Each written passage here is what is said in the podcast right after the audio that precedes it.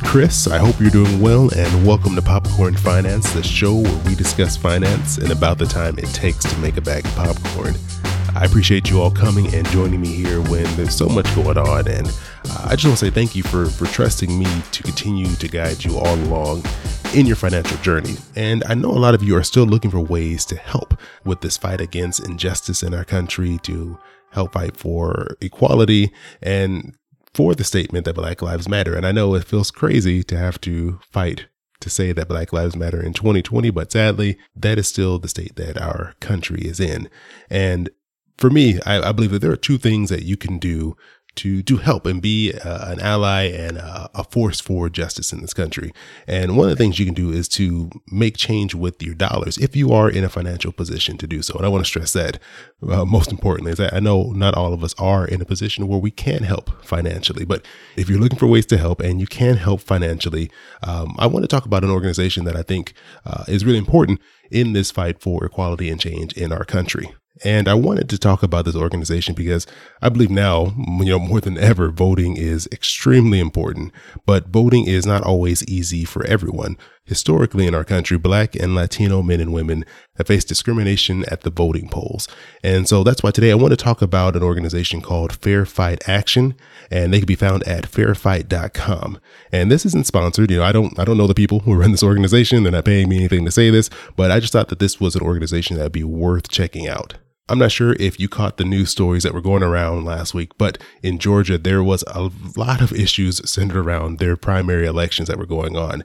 And it was pretty bad. I mean, to say the least, there were issues with machines being down, with long lines, hours and hours worth of lines, and inadequate training and equipment and support for the election process in predominantly Black neighborhoods. And one of the things that Fair Fight focuses on is providing education and support for these communities that are disproportionately affected when it comes to issues are centered around voting. So they are all about educating, providing resources and training for these sites, and to be an advocate for the people who don't have a voice when it comes time to vote. So if you're looking for a cause to support right now, and I know there are a ton of very worthy organizations out there who could use your help, and I'll try my best to find those organizations and give them a shout out here on the show. But I believe that Fair Fight is one of those organizations is worth checking out if you have a little bit of time. And one thing I really want to stress is that when I'm talking about the importance of voting and getting out there and making your voice be heard, I'm not specifically talking about voting for a particular party. I don't mean you should go vote for a Democrat over a Republican. I'm not saying any of that. I think the importance of voting is to make your voice heard and to cast your vote for someone who reflects the values and changes that you hope to see in this country. And so taking the time, getting out there, voting, and also helping those who have difficulty when it comes to vote is extremely important. So definitely recommend you start putting that on your radar, getting ready for the elections that'll be coming up later this year.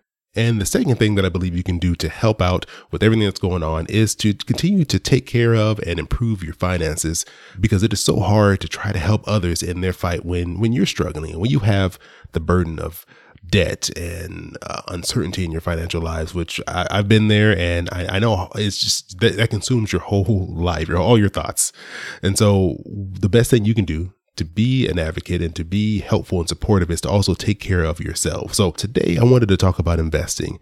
And if you've seen any news about the stock market recently, or really throughout 2020, you've seen that it's been moving wildly up and down with everything that's going on. And so when you see these situations where the stock market is all over the place, often it can be tempting to hop in and say, hey, I'm going to buy a few shares of this stock. I'm going to throw $100 here, $500 here, and try to make a big gamble and really come out ahead when all this stuff clears up. But that can be very risky, especially if you have not put in the time or the research, which a lot of us don't have the time to do in order to make very informed decisions. And so today we're going to have a conversation about investing versus trading. And to help me in this conversation, I am joined by Caleb Silver once again, the editor and chief of investopedia.com, one of my favorite financial resource websites. Today, Caleb is going to help us understand the difference between investing and trading.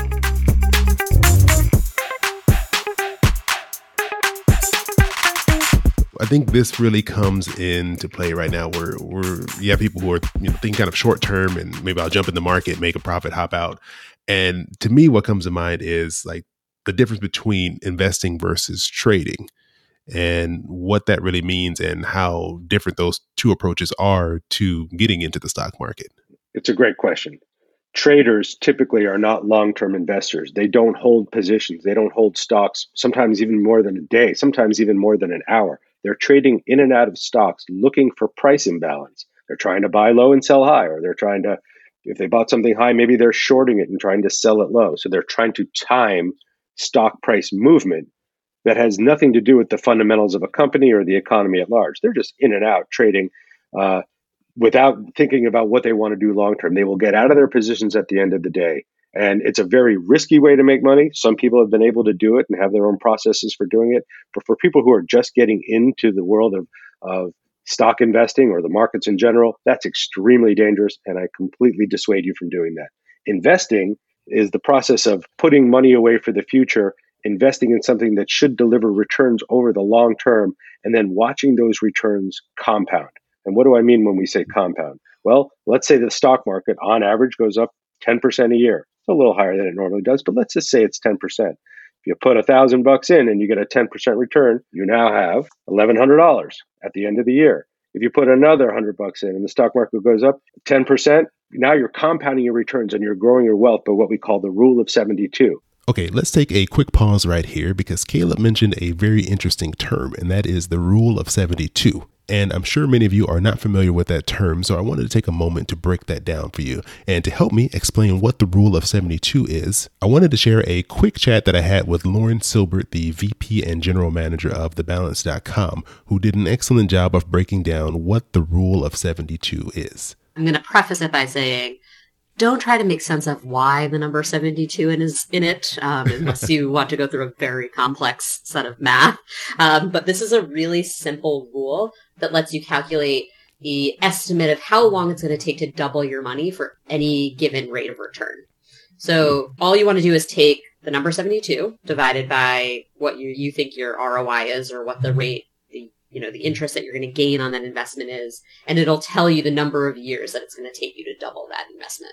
Got it. Okay. So could you give us like an example of how someone would figure out how this would fit into what? Yeah, exactly. So let's say I'm going to use a very aggressive and very lovely interest rate just to make things easier, but I don't know if this is really applicable to any real things just yet. But, let's say your money is in a high yield savings account earning 3% a year. It's going to take 24 years to double your money because the calculation you're going to do is 72 divided by 3, and that equals 24. So you should know that if you're putting that money in, let's say you're just putting $100 to make it easy for everyone to understand, in 24 years, you're going to have $200, which doesn't sound that exciting, but hopefully you're not only investing $100 in something, but that's a really good way for you to think about how it's going to work. Thanks, Lauren, for that explanation. I hope that little breakdown there made that term a little more clear for you. And let's hop back into my conversation with Caleb. That's what investing is. That's long-term investing, planning on keeping those investments or being invested for 3, 5, 10, 20 years. And that's a great way to build wealth over time, but it's very different than trading, which is a risk play, trying to find price imbalance within stocks, making a few $100s or a few $1,000s over the course of a day or a week, and getting out. Okay. Yeah. So that is a completely different approach. And one specifically talking about the trading side sounds very stressful to me, at least, and how it would go about doing those two different things. It's very stressful, and it's not for the weak of heart. And nobody should try it if they only have $1,000 in their savings account and they're trying to grow their money fast. It's like going to the roulette wheel, but even riskier because you really have no control over price movement. You can set processes to make sure that your risks. You have your risk allocated in the right places, but most traders lose money. And anybody that thinks that they can beat the market usually doesn't. Very few people are able to make some money and have a good process where they keep it very modest, but it's not a place to try to grow money long-term. It's a great place to lose money very quickly, and then you will not have that money that you may need for an emergency. So we dissuade people from doing that. But if you have some extra cash and you want to do it on the side, by all means, do it, but just know that your likelihood of losing is much greater than your likelihood of winning.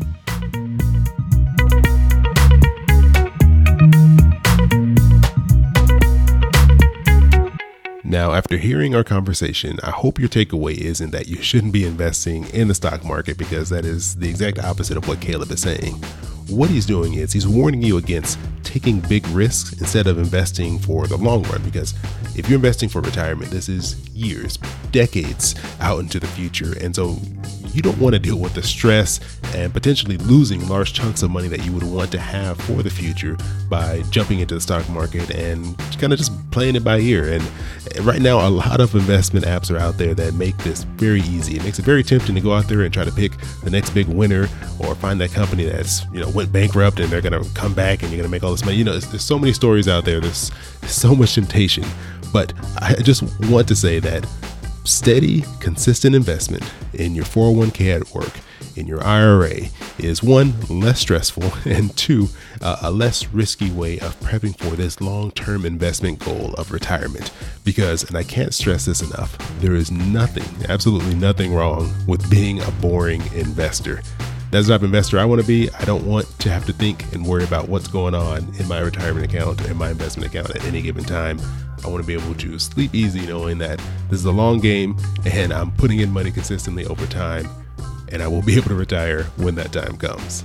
So thank you all for listening. And again, I want to give a big thank you to Caleb Silver from investopedia.com and Lauren Silbert from TheBalance.com. These are two great resources. If you ever have questions or you want to look up a term or something you've heard quickly, great sites where I think I pretty much found any answer that I'm looking for on either of those two sites. So again, two great resources, investopedia.com and thebalance.com. And if you ever want to reach out to me, the best way to do that is over on Instagram. You can find me at Popcorn Finance Podcast. And if you ever have a question or you just want to say hi, just send me a message. It's always great to hear from y'all who are taking time to listen to the show. Or you can reach me by calling or texting 707-200-8259. As always, I appreciate you all joining me here for another bag of popcorn. I hope you all have an amazing and safe rest of your week, and I'll talk to you soon.